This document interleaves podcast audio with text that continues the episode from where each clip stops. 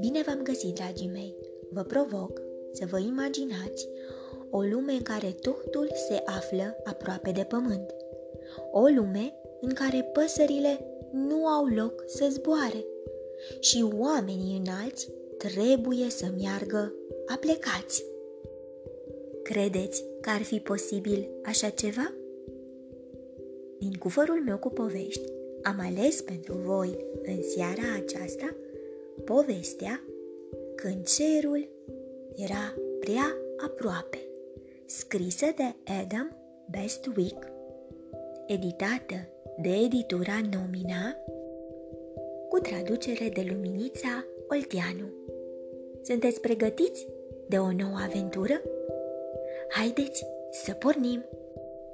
Într-o toamnă, acum multă vreme, cerul nu era departe așa cum este astăzi.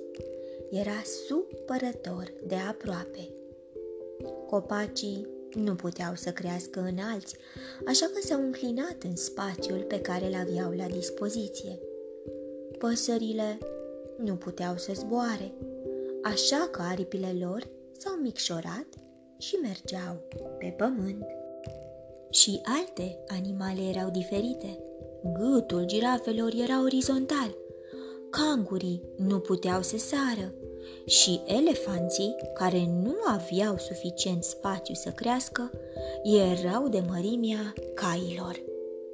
Clădirile erau scunde și nu existau rachete, avioane și nici scări. De fapt, nu exista nimic în sus. Norii nu aveau unde să se ducă, așa că stăteau înghesuiți unul în celălalt.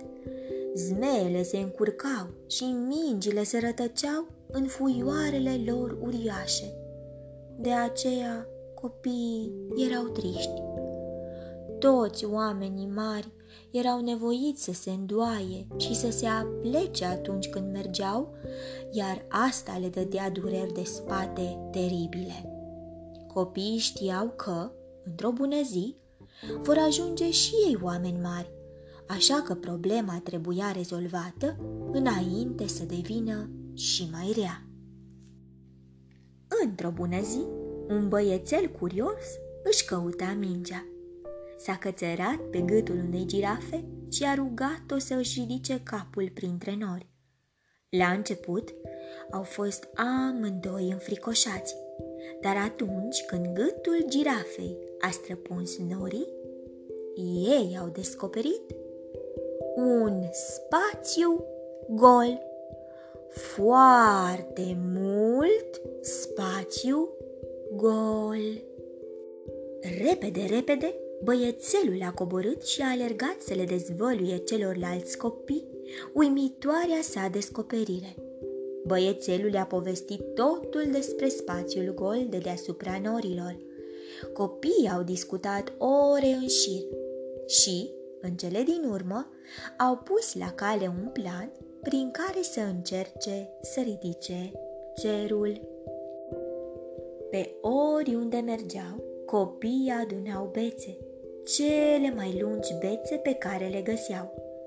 Apoi s-au adunat cu toții și, folosind bețele, au împins, au înțepat și au împins din nou, dar bețele nu erau suficient de lungi și cerul nu s-a clintit. Oamenii mari ha, au râs pe seama lor, dar copiii erau hotărâți să nu se dea bătuți. Copiii s-au adunat din nou și după ce au chipzuit cu grijă, le-a venit o idee și mai bună. Au folosit sfoară și au legat bețele între ele până au obținut cel mai mare băț văzut vreodată.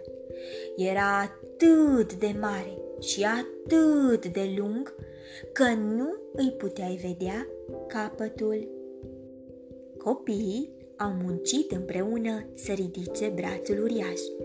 Unii au împins, în timp ce alții au tras, până când, încetișor, bățul s-a ridicat în înălțime și norii au început să se ridice.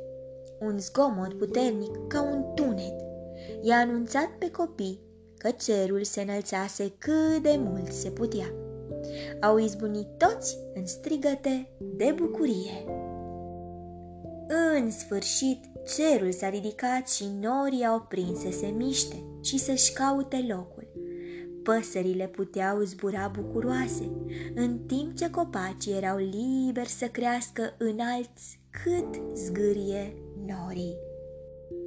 Girafele și-au înălțat capetele, cangurii au sărit de bucurie și elefanții, care acum aveau spațiu să crească, au mâncat mult de tot și au devenit uriași.